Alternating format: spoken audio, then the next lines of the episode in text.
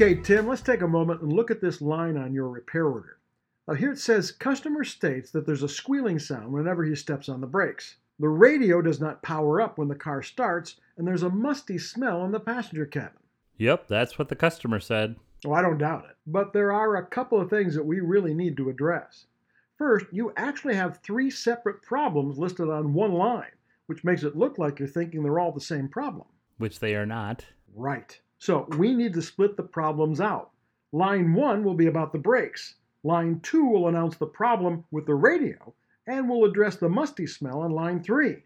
You see, each issue has to be on a separate line so that each issue can be addressed comprehensively. All the parts and labor elements can also be documented. The itemized charges that are going to be a lot easier for the customer to read and understand, make decisions about. Yeah, I get it. One line for every concern. Anything else? Well, line one says there's a squealing sound when the brakes are applied. That's a very decent answer to the what question. Now, what needs to be clear is an indication of where. You know, front, rear, driver's side, passenger side. Now, you've got the when. The when is whenever the brakes are applied. So that, well, that would wrap up line one. Now, with line two, it says radio does not power up at start. That's really not bad, and uh, it's probably a strong enough what statement to work on its own. In other words, the where is obvious, and the when, well, it seems to be always.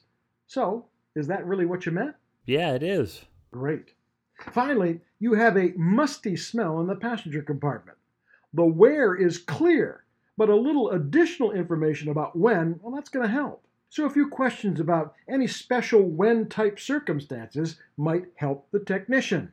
For example, musty smell in the passenger compartment whenever the HVAC system is turned on. Well, that'll give your technician all he needs to know to duplicate the problem. Okay, I can do that. Yep, and pretty much like anything else, there's an unlimited capacity for improvement. And with the separated lines and a few well placed questions, well, that's ready to go to production.